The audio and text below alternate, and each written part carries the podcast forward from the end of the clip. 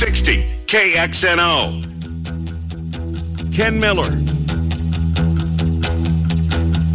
Trent Condon. Miller and Condon on 1460 KXNO.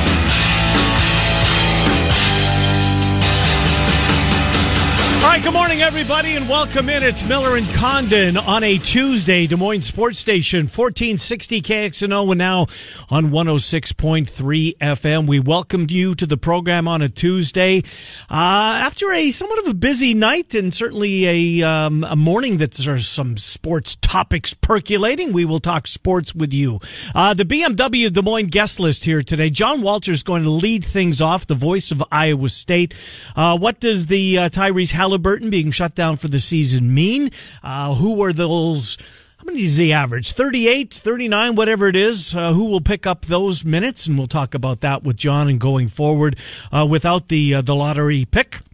Uh, so we got John Walters coming in here at about 1025. We'll stay on the college basketball theme at 1045. Our guy, our bracketologist, Shelby Mast will join us as he does each and every week until, uh, right up until selection Sunday. Shelby uh, Mast, bracketwag.com. He's Gannett's bracketologist, USA Today, Des Moines Register.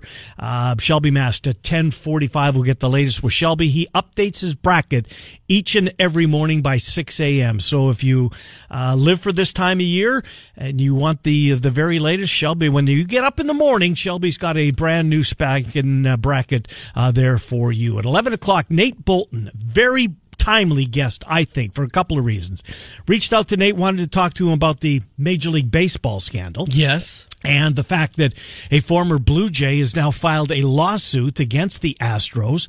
He was one of nine pitchers in 2017 who made their last Major League not uh, appearance mm-hmm. against the Astros and then never pitched in the bigs again. Got shelled got sent down to the minors and either languished there or are out of the game.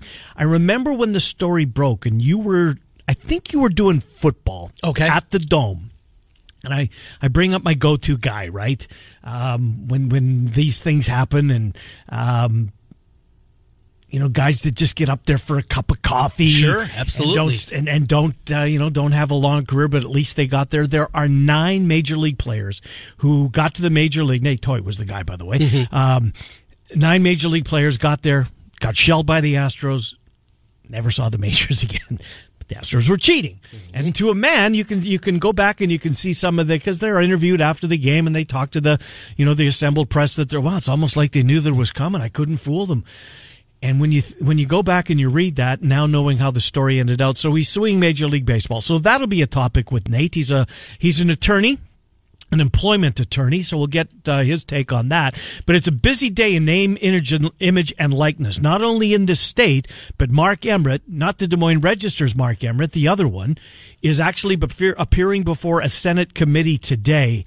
And the some members of the press have seen his opening statement that he will make or maybe making as we speak mm-hmm. to the Senate and the NCAA, who's you kind of wonder what their stance was going to be on all of this. Is it time?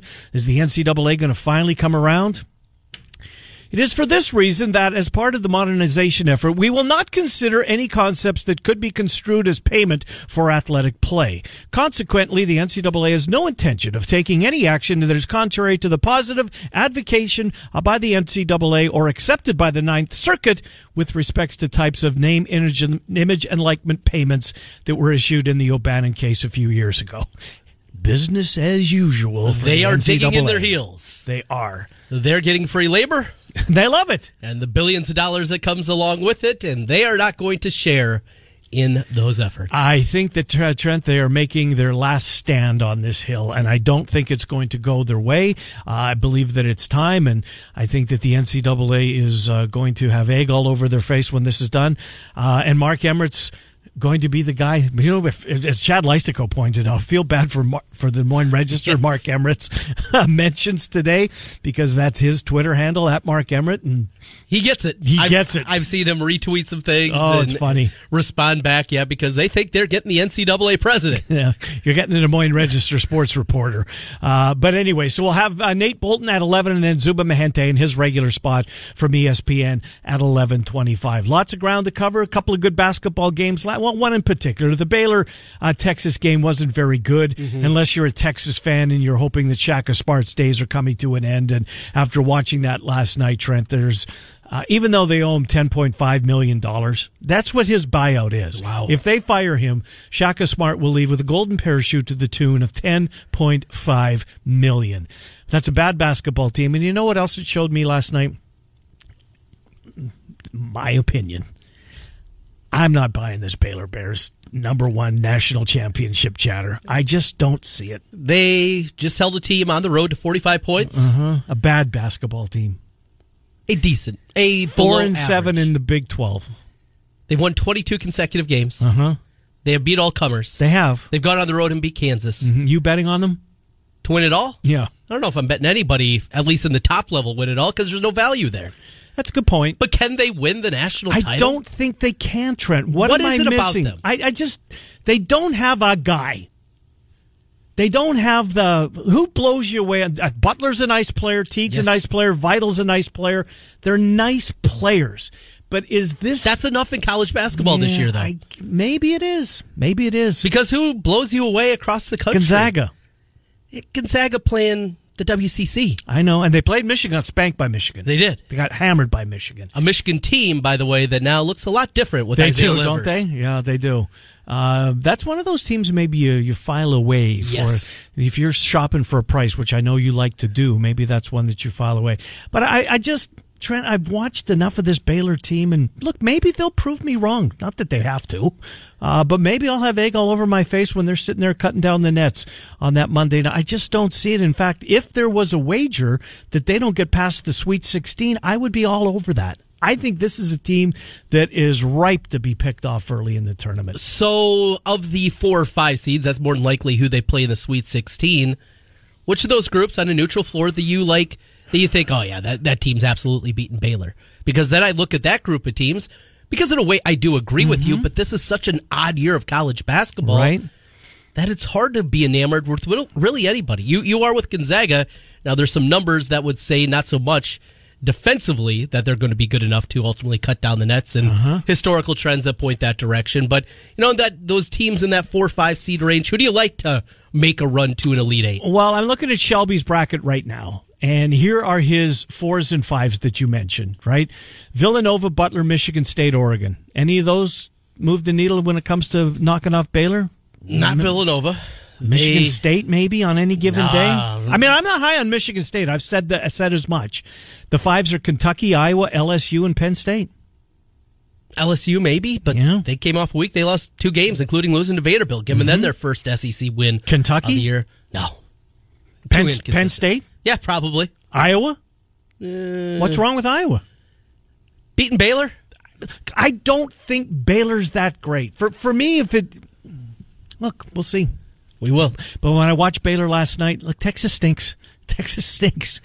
Um, and and they beat them what? Beat them by six, beat them by seven, whatever. Here, 55, uh, 52 45. Anyways, I watched Florida State Duke earlier, and I'm just blown away by Leonard Hamilton's depth that he's got on this team. And this isn't depth for depth's sake. These are legitimate guys.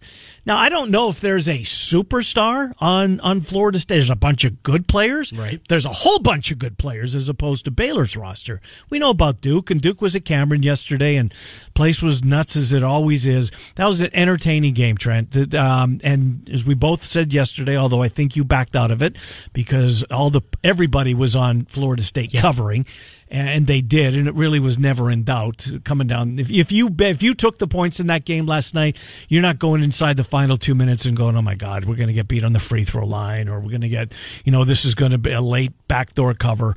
Um, but Florida, State's good. Florida State can win the ACC. Really deep, and uh, a guy that we talked about just last week, part of that uh, 11, 12 man roster that they play. the big man that started his career at Drake, Dominik Olejniczak. He's close. Have you seen his tattoos? By the way, I think he does it himself. Oh, really? I, I, I watched him last. I watched the game last night. Uh-huh. Um, he's a he's a miser- He's a he's a cranky sob. At least he was last night. He was getting in some tussles. Uh, but yeah, he's like he, he's got tattoos all over himself, and Yeah. it looks like he did it himself. Quite honestly, Doesn't look like the same guy that we saw no. over on Forest Avenue. No, no, no, no, no, no, no. couple years at Ole Miss and then a grad transfer Mm-hmm. to Florida State, and that's where he's ending his career. Talk about a an odd Really, career that he made his way go, Yeah. coming from Poland Yeah. to Drake, right? hanging out in the MVC, playing for a season, having a really nice year, Yeah, to Oxford, Mississippi. going there, Yeah. Mm-hmm. has a redshirt year, then plays for two seasons, and said, "We'll give it one more try somewhere else," and end up in Tallahassee, Off Florida. to Tallahassee they go. Yeah, he's seen the country if nothing else, right? No doubt. Uh, good for him for that. But uh, Florida State's good. Duke is good. So we'll we'll see. Um, I, I'm just trying to find that team. And like you, I, I want to shop for a price. Mm-hmm. What's Baylor? Baylor is What are people? Th- what are people getting for throwing their money away on Baylor? right. Well, you're you're really hard on I can't- on the Bear squad. Look, Ten to thi- one. you can get him at Bill Hill. Ten to one. 10 to 1. This isn't just based on last night. I, know that they've got that streak going, and I don't know. Oklahoma State had them beat on. Now they know they didn't finish They the did job. Finish. I mean, so are San Diego State? Somebody has to win. You know, I thing. haven't seen enough of them. I Saw him have against Iowa. Seen them a couple of times in some late night games. Right, that was in, that for was in five, 10 minute Vegas, right? stretches, yes, yeah. uh, that's. I think that might have been the last time I've seen them. yeah, and all right, All right, they're all right, but they're right up there in conversation. So I mentioned the numbers and the numbers that at least point away from your Gonzaga love. uh huh. So in the Ken Pomeroy era, over the last 20 years, Mm-hmm. every team that has won the national title is finished both in the top 20 offensively and defensively in adjusted offensive and defensive efficiency. There are six teams right now in college basketball that, at least currently, Lay them on me. Kansas, 13th in offense, first in defense. Okay. Duke, Who, who, well, let me stop you right there. Yeah.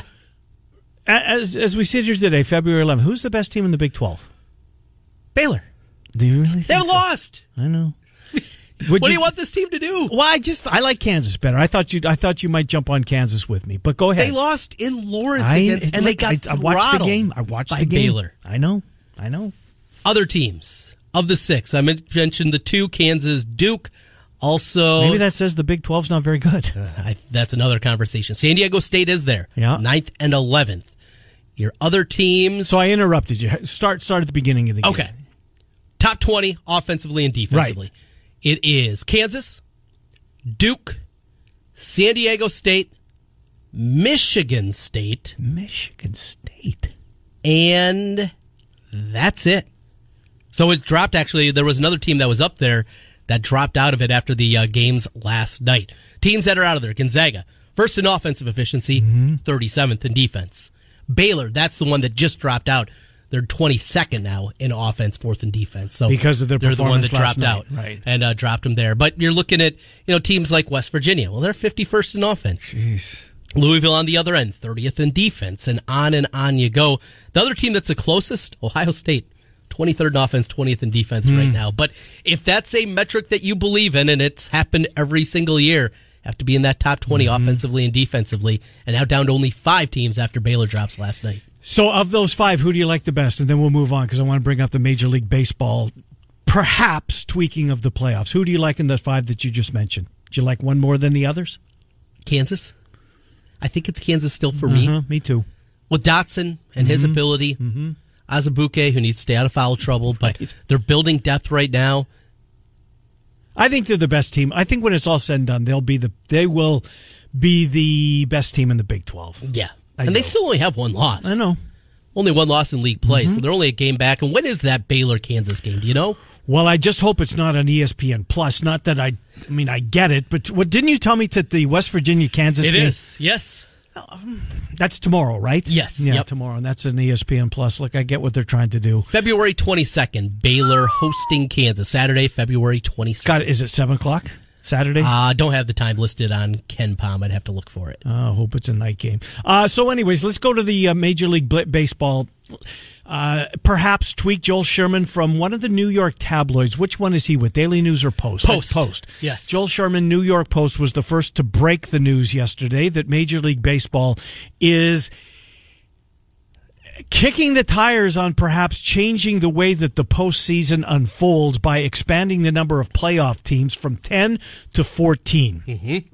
So 14 of the 30 MLB teams would qualify for postseason. What I like best about it, Trent, is, and I, I think, I think baseball in certainly in the in the month of September, from Labor Day until the playoffs get here, it's kind of out of sight, out of mind because King football has made an appearance on the scene, right? Unless you have a incredibly compelling race for a division, Right.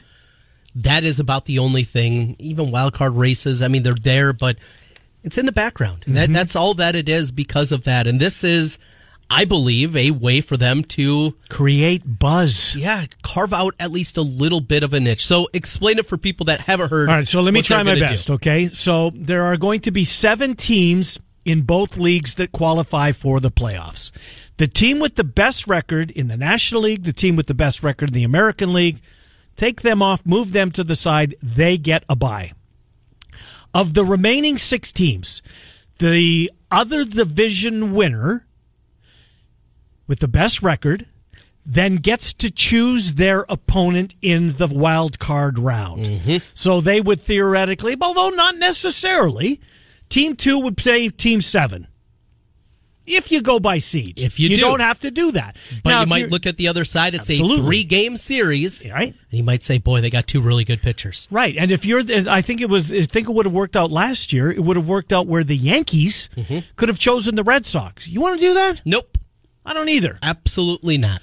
So you choose who you want. So after team two takes their choice, then the other division winner, they get to go in and take their next choice. They take a team off the board. The best wild card team then does the same, and the two left, they play each other. And that plays out in the in a best of three series. And I think I saw, although I could be mistaken here because I don't have it in front of me, that that three game series stay is conducted in the same stadium. Right. They don't move. There's no travel. With the home field advantage, you don't go on the road. Right. It's a three game series, best two out of three. yeah. In your own building. Right. Mm-hmm. So you make a wild card. That's great, and it's not going to be a one off. Nope. But you're going to have to win two out of three on the road in order to advance Packed to the for a road trip. Yes, that's what it's going to be. I like it. I do too. And here's what I think it's going to do, Trent. And this won't happen until the uh, end of the current contracts, which is the. It'll be in place if this gets approved by Major League Baseball Players Association and if MLB wants to go forward with it. I believe it's two. It would. Ex, would uh, be enacted in 2022. Here's what I think is going to happen.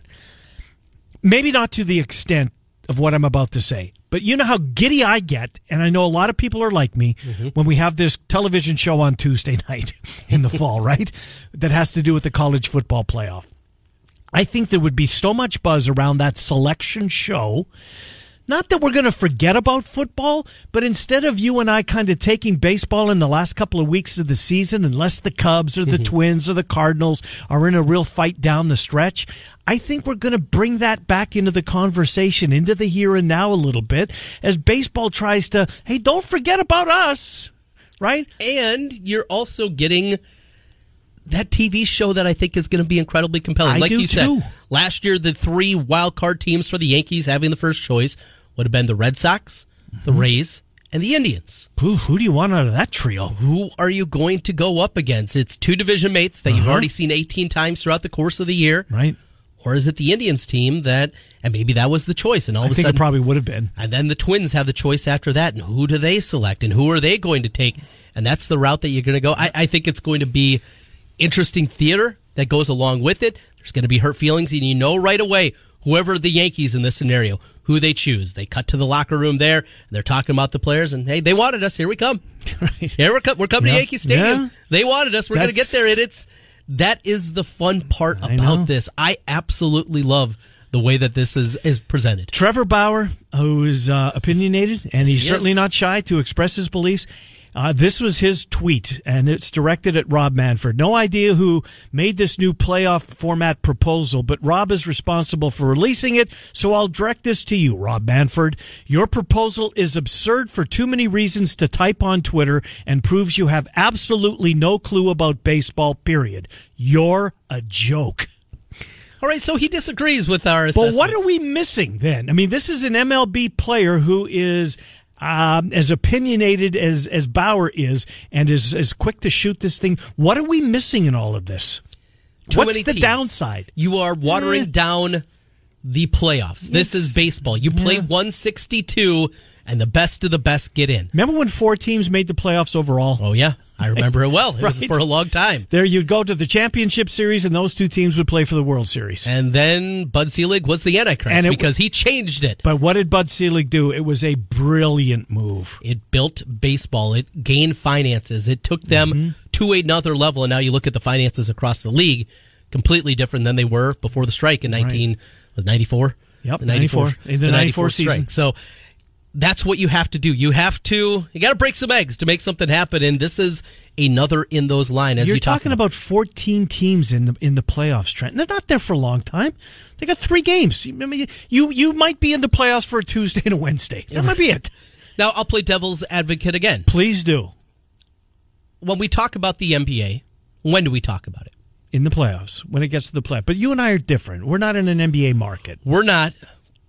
But nationally, you look at their numbers, they are continuing to go down in TV ratings Mm-hmm. because more and more people just say, "Hey, wake me up when the playoffs get here. Right? Over the course of 82, you got guys sitting out, you have all this. It's all about just being healthy and getting into the playoffs, and we'll play it off from there. The thing about baseball is that 162, it's very regionalized. Baseball does not have the national appeal that even the NBA does. But because of that, when you get into September and we talk about these races, and you know you're going to be in because you already got you already got 82 wins. Mm-hmm. You're 82 and 70. You know you're going to be there. And unfortunately, there's somebody really good in your division. You're going to be one of these playoff teams. You don't know. You're really not playing for positioning. You're playing for are we going to be selected? Your spot in the selection show. Right. Yeah. And because of that, Change is tough. hurt? Does it hurt September baseball? I don't think it does. It certainly doesn't for teams five, six, and seven. I mean, there's 14 major league cities that are going to have a chance to participate in, uh, and you might not get a you might not get a home game in the first series, but if you win that series, you do. Yes. You know, you're live. Your team's going to be in uh, uh, back in uh, in your city again. I, I don't see a downside. I don't. Um, if I'm missing something, I'd I'd love to hear it. I'm certainly willing to listen. But this is this is good. Look, go back to the mid '90s when Selig brought the wild card in, and and oh, you're going against tradition. All the records in baseball, no sport uh, holds the records more sacred. Well, you know what? Get over it. It's, it's and, and and change was proven right in this case. Here's another negative, perhaps. All right. Going back a few years ago, 2017, in the American League. This is the year that the Twins got in, one game wild card, lost to, Who else? you guessed it, the Yankees. The teams that finished six, seven, and eight were the Angels, Rays, and Royals. They were all 80 and 82. Mm-hmm. Do we want these teams in the playoffs? Now you can come back and say, you know, the Cardinals made the playoffs at 83 and 79 and went on and won a World Series that season, just about getting in. But It's the same argument we're going we hear in the uh, we hear the last week of October. Yeah, should a five and four team make the playoffs? Right. in high school football, it's one week. more games, more games that matter. Right. And you get through 162, playoff baseball is different. It's, and it's great. different. It's absolutely different. I mean, look, not that football takes a back seat in October, but there's just something so special about the month of October. We will take a time out. We're going to get John Walters in here. He's a baseball fan. Let's see what he if he can poke holes in this thing. Uh, we're going to talk Iowa State, obviously, and the Tyrese Halliburton news that broke yesterday.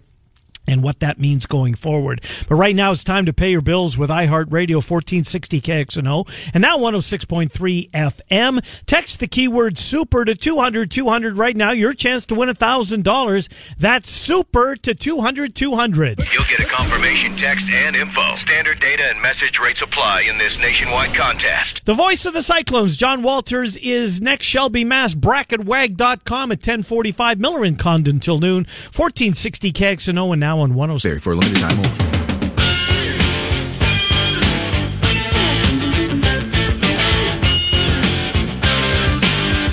All right, welcome back, Miller and Condon, Des Moines Sports Station 1460 KXNO.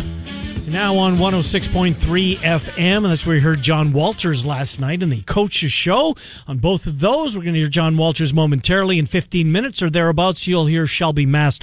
Bracketwag.com. He is Gannett's bracketologist. We'll pick Shelby's brain here in about 15 minutes. Right now, John Walters, the voice of Iowa State, joins the show. John, Trenton Ken, thanks for coming on, John Walters. How are you? Doing well, guys. How are you? Doing okay. Uh, obviously, some disappointing news uh, yesterday, John, with uh, Tyrese Halliburton having to be shut down for the year. Before we get into going forward, and if this is the end of his Iowa State career, how will you remember Tyrese Halliburton, the player? Well, I, I, I don't want to assume anything about whether or not this is the end of his career because – I know this about Tyrese. He truly loves the college experience, and he loves playing for Iowa State and playing for Coach Prohm. So, although you know, uh, certainly some signs would indicate that hey, this this very well could be the end.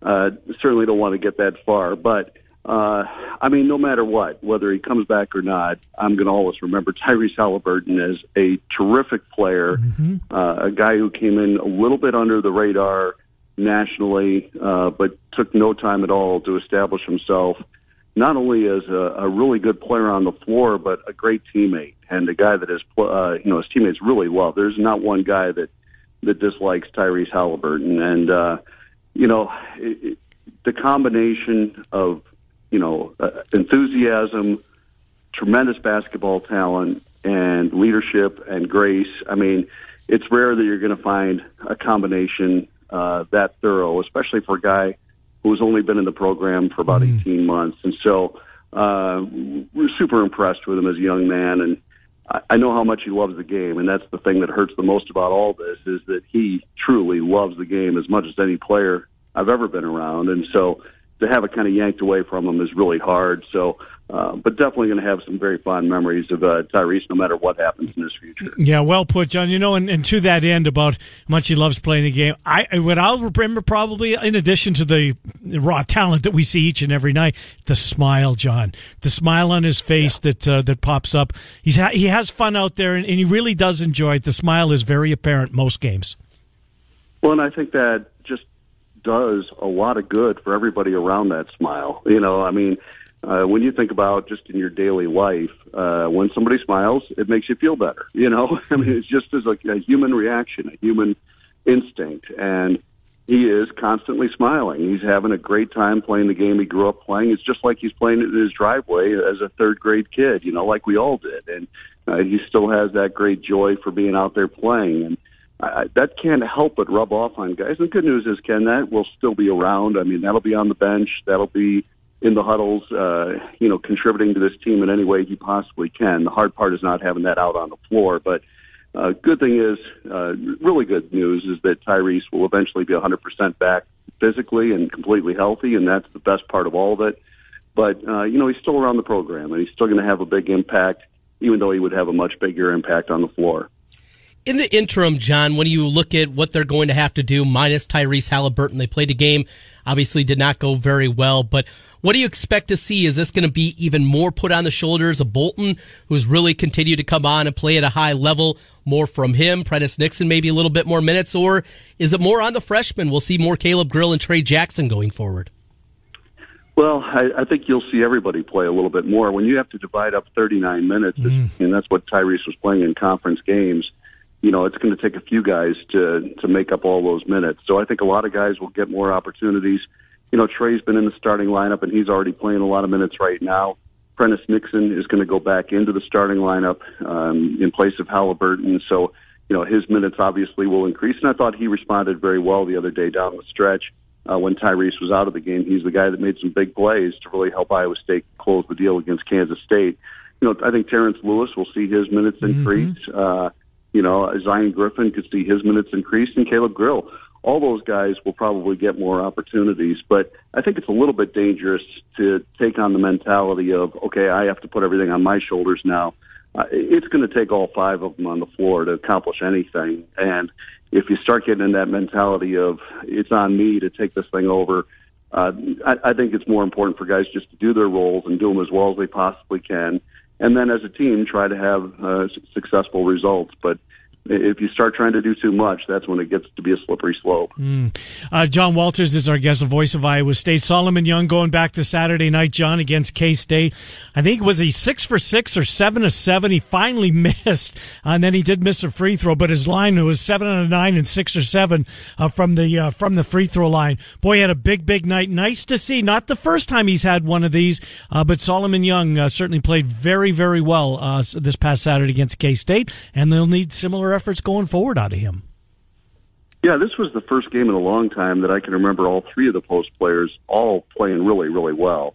Uh, I thought Solomon was outstanding. Thought George Conditt gave some great minutes off the bench, and then Michael Jacobson was really good defensively, blocked some shots, ran the floor really well, hustled, and so it was great to see all three of them play well on the same night.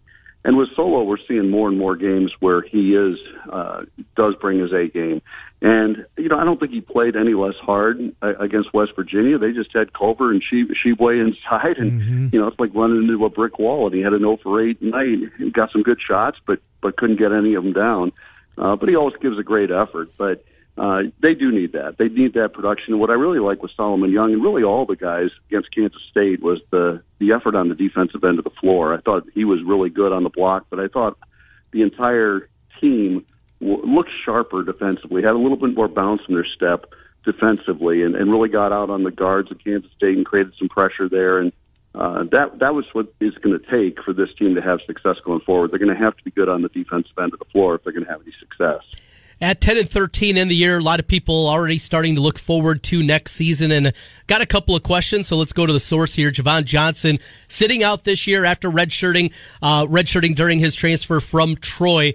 Guy that could shoot the ball really well. I think he had 53 three pointers last season at Troy. What have you heard about him? The way that next season he'll be able to impact the game and a guy that certainly be able to help a shooter out there right now, but of course has to sit out with the transfer rules. Yeah, I think his uh, you know he's a really well-rounded player. He he's about six five, six six, but he's got a really good ability to dribble the basketball, a really good handle, and you know he's even really played the point guard spot on the scout team. And so, um, even though I don't think he necessarily is a point guard, uh, Coach Prohm kind of hesitates anyway to put those labels on guys. He just wants guards and. You know, Johnson's kind of a swing guy between that two and three spot, probably, but can really take a lot of the ball handling duties on. And um, so I think he'll be extremely valuable to Iowa State next season. And they, you know, I think when you look at Coach Prohm and when he's had the most success, he's had those interchangeable parts on the perimeter, those six five, six six guys. Uh, you know, Nick Weiler, Babb, Talen Horton Tucker, Marial Shayok, guys that have length uh, that on the perimeter can switch on ball screens um, and really create some havoc for an opponent with their length. And this is a guy that's going to fit right into that category and really help Iowa State, I think, starting next year. Hmm. John, let me ask you about um, away from Iowa State, but staying in the Big 12. I just can't wrap my arms around this Baylor team. They're unbeaten in conference. They're twenty-one and one. That should you know blow me away. And the, the, I mean, the record is is what it is. It's in the, the number one team in the country. And yet, John, when I watch them play, I don't feel like I'm watching college basketball's best team. What am I missing? Well, I think you're watching on the wrong nights because every time I watch them play, I, I walk away more impressed than the time before. I just think their guards are so good, and as Eric pointed out, there's four of them. Yes, and they're yep. all real, they're all really good, and so they don't all have to be having their best game on the same night in order for them to be effective as a team. Uh, and then on top of that, Gillespie and Vital are just grinders. I love Vital. That, that, yeah, they just do all kinds of things. Vital's great on the defensive end of the floor he made another great point. Eric did about their depth at center. You know, if Gillespie ever went down or got in foul trouble, they'd be in some trouble because they don't have a lot behind them. But boy, they have a lot behind those starting guards and guards. You know, I think college basketball is a guard-oriented game, and, and Scott Drew has them in spades, and so. Uh, you know, I think they certainly can win a national championship. Now they don't always look great offensively. I, I think that's probably maybe Yeah. the thing you're thinking of, Ken. Is you know, there's times where they look pretty stagnant offensively, but they're really good defensively night in, night out. Davion Mitchell's tremendous defender, and uh, so they're, they're a very talented basketball team. And you know, uh, not many teams are going to score in the high 70s or 80s against them. So you're going to have to grind it out defensively if you're going to beat them. So I'm not saying they can't be beat. I, I think they're beatable. Um, but man, I, I've been so impressed with what they've done, and uh, just continue to be more and more impressed every time I watch them. Tristan Clark uh, had the knee injury last year, had to shut it down. He's not been the same guy that we saw certainly during his sophomore year. Has that ever got a chance to come back for this year? Because if they get anything close to the Tristan Clark we saw a year ago, they go from being eh, maybe one of the contenders to, I think, the runaway favorite in the, to win the national title. Yeah, I mean it's what 24, 25 games into the season now. Yeah. You're you're probably looking at what you see is what you get. Although uh, he has played a little bit better here in the last couple of weeks, and it's really amazing because I mean that's a guy that was averaging about 15 points and nine Right. rebounds when he went down with the injury a year ago, and just has never been the same guy since. But yeah, if they could get even uh, a fraction of what he was before he got hurt, uh, backing up Gillespie, then yeah, now all of a sudden you're talking about something that's really, really dangerous. But we know the talent's there, but maybe he's just physically uh, not not able to go at the same level that he was before he got hurt, which is too bad because he really was an excellent player. He was averaging about two block shots a game too. So um, if they could get him rolling, you're right. It would take them to a, a completely different level. Nice to be on 106.3 for the coaches show. Folks can hear you in your living room or wherever. You don't have to be in your car any longer, John, to pick up your Monday night show. Well, that's a good deal. Uh, we're we're happy to hear that, and uh, you know, uh, I'm I'm so glad that everything worked Yeah, out the way it did. Yeah, it's been great, and I, I listen every single day. So uh, count me among the fans that are excited that 106.3 is on board too. John, thank you for coming on. As always, appreciate it, John Walters. Good to talk to you. All right. Yep, good talking to you guys. Talk to you later. Yep, take care. John Walters, voice of Iowa State. So making a little bit of news. Uh, it sounds like Nixon's going to be going into the lineup. He's Yes. been coming off the bench as of late, but uh, gets uh, reinserted. If indeed uh, John is uh, uh, accurate with that, and I have no reason to believe why he wouldn't be.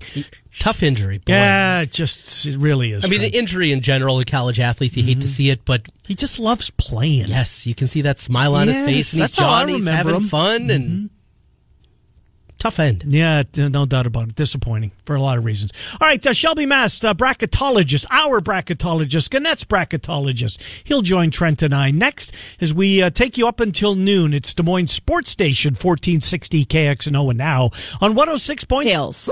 All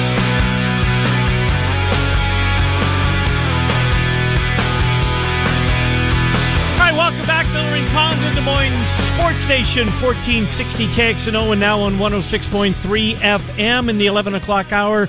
Uh, employment attorney Nate Bolton on the uh, lawsuit that was filed by Major League Baseball player against the Astros name, image, and likeness conversation as well, and Zubin Mehenti from ESPN. Right now, he's Gannett's bracketologist. Shelby Mast joins us each and every Tuesday, right up and through Selection Sunday.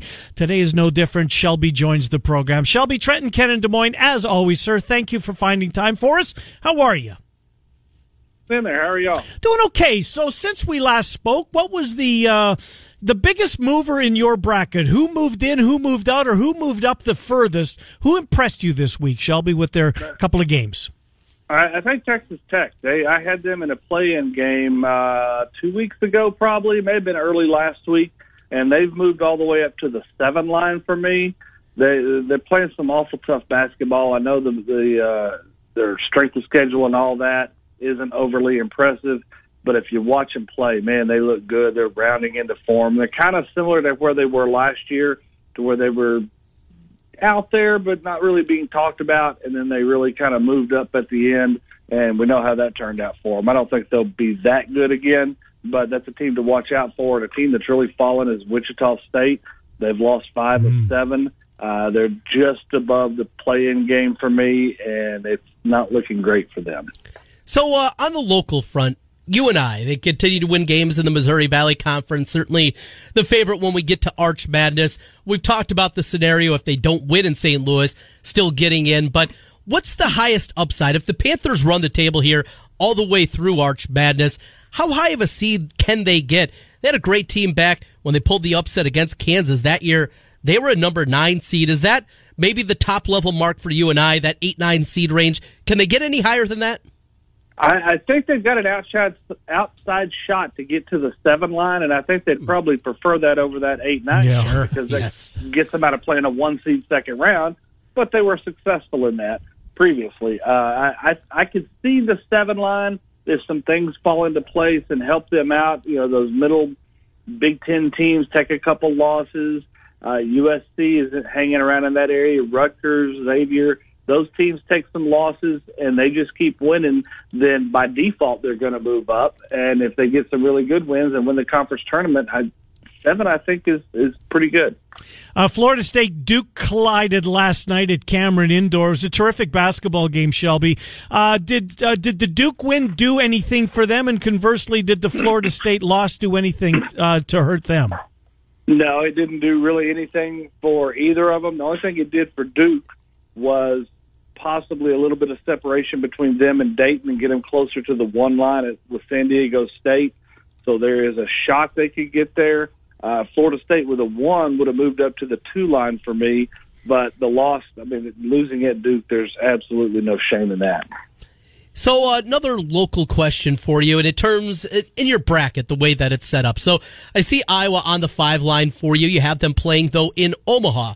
The number four seed there is Butler, and of course Iowa City closer to Omaha than Butler, who is a seed above them. When it gets to the bracketing principles and trying to protect those top four seeds, how much goes into it? And does it kind of get to a point at sometimes where you just got to put teams where they slot, and that's the way it worked out in that one? Yeah, as long as they don't play in that building three times in the year, then they can go there. Uh, and after the first round games, there's no more protection. They only Okay. do. The committee will only do it for the first round, so they won't intentionally move somebody away that is a potential second round matchup because they're not going to assume that that team is going to win. Shelby, in your mind, is this the best the Pac 12 has been depth wise in a handful of years? It, seems to me, and I don't watch a ton of Pac 12 basketball, it's just, you know, for, for the time zone differ, the time change, etc. But is this the best the Pac 12 has been depth wise in the last few years? Yeah, I think so. I mean, you see, uh, Oregon was the top uh, team for the Pac-12 when the, in the bracket reveal on Saturday. They were a four seed, and then they go to Oregon State and lose. And I've caught a lot of flack for not moving them down. But if you look at the metrics, that's a quad one road loss in conference. The committee's not really going to ding them too bad for that. Uh, and so I did. Uh, Oregon State, yeah, they're kind of on the low end, and I was told their conference record's four seven, but that doesn't matter at all. The committee doesn't look at it, so I don't look at it. I didn't know where they were. Uh, I know they lost to a lesser team, but Oregon State is still in the discussion that uh, for a, a, at large bid on the bubble. I don't think they can get there, but they haven't been in this position in a few years, and so good for them. Uh, there's only a few teams uh, in the Pac-12 that I think are completely out of it. So Isaiah Livers is back with Michigan. The Wolverines nine and three with him in the lineup. Without him, they're five and six. Obviously, a very very different team here. How is the committee going to do Michigan as long as Livers continues to play and play at a high level going forward, and Michigan keeps piling up victories? Are they going to look simply like the team and, and seated like the team we see them be with Livers out there? they won't move them up a few seed lines just because he's back, but they will. They won't penalize him as bad for those losses if he is back 100% and they're back to the team they were. So they- they're not going to completely ignore what happened with him out, but it's kind of taken with a grain of salt. It's like maybe they'd have won a couple more games. They're not going to assume they win them all because they just won't. But uh, yeah, I think that it, it kind of protects them because they were kind of on a downward spiral there for a little bit. They've moved up, back up to the eight line for me, uh, which is somewhat safe at this point. But the, the committee's going to base most of their decisions on the team going into the tournament. Uh, is the final, or I guess, are the final three weeks of the of the season going to determine who, of these two, San Diego State and Gonzaga, who gets to stay out west? Clearly, they both can't. They're both number one seeds at this point. But that would the final three weeks would determine who gets shipped uh, elsewhere, right? Right, and, and the, I think the best possibility for all of them is if San Diego State were to take a loss and Duke take over over the one line, and then San Diego State could stay out west as the two seed. Interesting. I know that's that's not as sexy as they'd like. There's not as much glamour in that, Mm-hmm. but you get to save yourself, and, and and you're pretty close to L.A. Uh, you can get a whole lot of fans showing up for those games as opposed to New York. That's a good point. Yeah, and getting shipped out to New York and possibly Duke on the two line. Going to be a lot more Duke fans, you're going to guess, in MSG Really? for an Elite Eight game than you would have uh, staying back out there out west. Going to be interesting to see how that plays out. In the Big Ten, Maryland has caught fire here. They've winning road games, including the victory Friday night against Illinois. Are they the last remaining hope for a number one seed out of the Big Ten? Uh, they are, and I think they're a long shot to even be there. They might be in the discussion if they run the table, but I don't see them doing that just because of how many tough games they've got left. Just everybody in that conference has tough games left. If they were to run the table and win the Big uh, Ten conference tournament, then they're probably in the discussion. But as of right now, it's, it's kind of a long shot that they get there. I can see them ending up comfortably on the two line. Uh, Shelby Mast, bracket, uh, bracketwag.com is our guest. Shelby, final couple of minutes here with you. Michigan State had a bad week, uh, yet the metrics continue to love Sparty. Uh, you've got them as a four. If it continues, maybe not, you know, maybe they're not losing both games in a week, but they're going one and one. They're struggling down the stretch. How far does Michigan State fall? Analytics love them. Metrics love them. What could you see happening if indeed they continue this swoon? don't forget the committee loves them. They put Yeah. them on the four line They on did. Saturday, which that's the only one I missed. I thought that was a bit too high for them. They were close to being on the six line for me. Uh, but since the committee loves them so much, I'm going to, you know, kind of look at them a little bit differently now. And that's why I didn't move them down after losing to Michigan. They can probably take another loss for the rest of the regular season and stay on the four line. Two losses will definitely put them down to the five line. I could see them possibly dropping all the way to seven, depending on other teams. But the fact that everything else loves them so much, I, I think six is probably the, their basement. Final thing for you, Shelby Mast joining us from USA Today. Shelby, uh, as you go through and you mentioned the committee releasing their top 16, anything that you learned outside of what you just mentioned there? Anything else pop when he saw their revealing of their top 16? Well, the, the top line, I, I don't think there was any question. I think the biggest question was who's going out west, and it was Gonzaga. I had San Diego State just because they were undefeated, but Gonzaga does have better wins. Uh, I, I am surprised Dayton was as high as they are. I am absolutely okay with it. I think that is a very, very good team and a team that I'm going to watch to get to the Final Four, and they are title contenders. Absolutely. Two losses in overtime to Kansas and Oregon. There's no shame in that. Um, I think they, they value the big wins. They, they mention that. They mention that every year, and, and the strength of schedule. You know, Penn State has had a really good year. They're going to be in the tournament for the first time in a while. Uh, they've got some really big wins, but their non-conference strength of schedule is not even in the top 300. And so that's going to ding them and knock them down. The committee didn't call them as one of the other teams they were watching. And then after the show, they had a Q&A with some reporters, and they weren't brought up then. So that means that they're on the sixth line at best, or they were Saturday. And I got to believe it has to do with that non-conference strength of schedule. You pad it too much, and it's going to come back to bite you. And it's That's cer- Seth Greenberg. Yeah, really. Yeah. Uh, Shelby, right at time. We'll do it a week from today. Thank you, Shelby Mast. Bracketwag.com. He's Gannett's bracketologist. Thank you, Shelby. Thanks, guys, for having me. Good to talk to you, Shelby Mast.